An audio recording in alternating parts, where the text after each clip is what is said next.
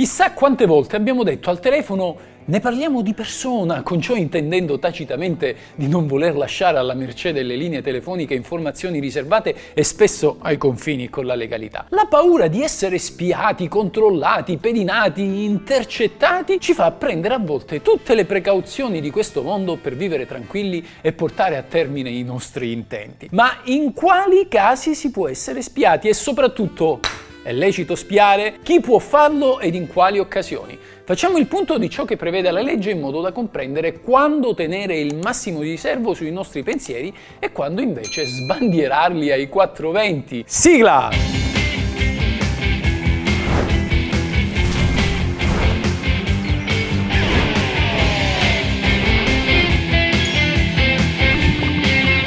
Questa è la legge!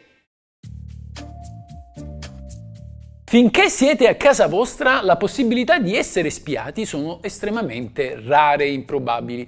Tanto nessun privato può piazzare un microfono o una microspia a casa vostra, neanche se si tratta del vostro convivente. Lo può fare solo la polizia, ma affinché la polizia possa intercettare ciò che dite a casa vostra con telecamere o microfoni, ci devono essere indizi di reati gravi, di quelli puniti con l'ergastolo o con la reclusione superiore a 5 anni, oppure quando si tratta di procedimenti procedimenti in materia di droghe, armi, contrabbando, usura, detenzione di materiale pedopornografico. Più facili sono invece i controlli nelle adiacenze di casa, che possono avvenire senza tutte queste garanzie. La polizia può ad esempio installare e nascondere una telecamera sul pianerottolo del tuo palazzo. Secondo la Cassazione il pianerottolo non si può considerare una privata dimora, ma solo una parte comune dell'edificio condominiale. Lo stesso dicasi se siete nel giardino della vostra villetta. Eventuali videoregistrazioni a fini investigativi sono consentite quando l'azione che voi commettete può essere liberamente osservata da estranei senza ricorrere a particolari accorgimenti. Pensate ad esempio al giardino di una villa privo di recinzioni, muri o altre pareti.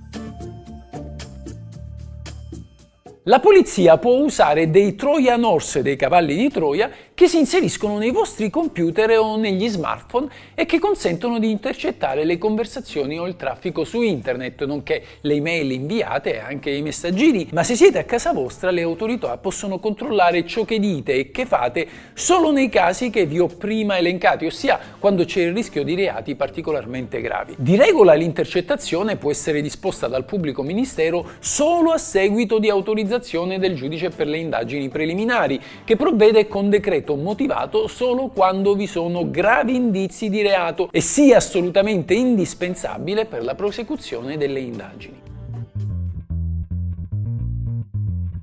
Anche un privato cittadino può controllarvi, può pedinarvi ad esempio o può registrare ciò che dite. È possibile infatti registrare una conversazione a vostra insaputa e quindi senza il vostro consenso, purché non vi troviate a casa vostra o nella vostra auto e sempre che colui che registra sia fisicamente presente in quel momento. Non potrebbe questi quindi nascondere un registratore e andare via. Un privato potrebbe anche registrare una conversazione telefonica che avete con lui ed in questo non deve chiedere l'autorizzazione alla polizia neanche se voi state parlando da casa vostra. Il file ovviamente potrà essere utilizzato contro di voi in un processo civile, pensate al caso in cui abbiate ammesso di avere un debito nei confronti di una persona o in un processo penale, pensate ad esempio a una minaccia. Il privato, dicevamo, può anche pedinare e nel corso di questo pedinamento può fotografarvi. Questo comportamento non è reato sempre che non sfoci in una vera e propria molestia. Quindi se vedete che una persona vi sta alle calcagna e credete che solo per questo potete denunciarlo per stalking, vi state sbagliando di grosso. Anche il vostro datore di lavoro può mettersi alle vostre calcagna e controllarvi, ma solo se avete finito il turno e avete varcato i cancelli dell'azienda. Finché state lavorando, la videosorveglianza, oltre ad essere segnalata ed aver ricevuto il consenso dei sindacati o dell'ispettorato del lavoro, può avvenire solo per ragioni organizzative, per tutelare il patrimonio aziendale o per la sicurezza vostra e dei clienti non certo per vedere cosa state facendo, cosa state dicendo, se state lavorando o state rispondendo a un messaggio sul cellulare. Diverso è il discorso non appena finite di lavorare.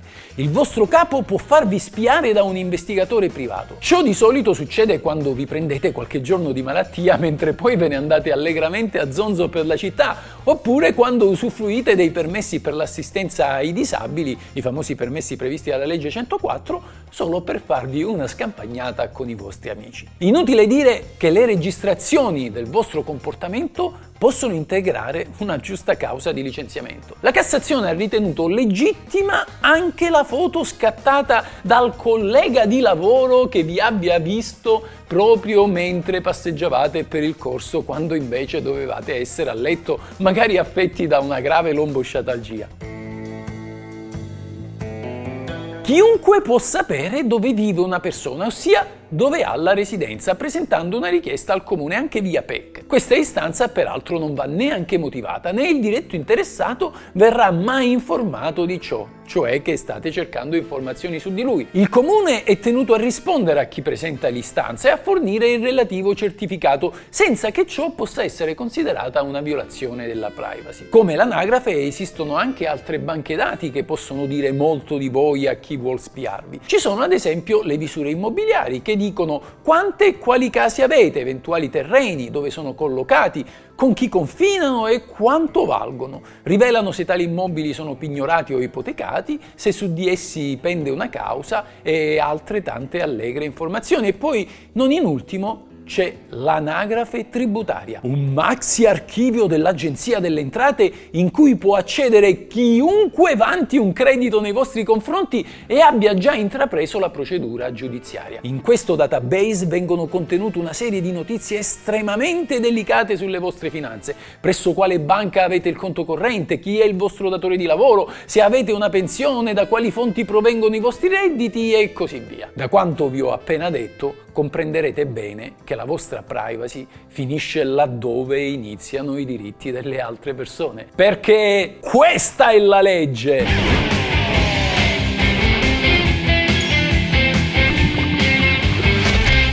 Questa è la legge. Questa è la legge. Ciao amici, se vi interessa sapere cosa dice la legge, come va interpretata, cosa si può fare e cosa non si può fare, il tutto in un linguaggio semplice ed accessibile a tutti, iscrivetevi al mio canale. Questa è la vera legge.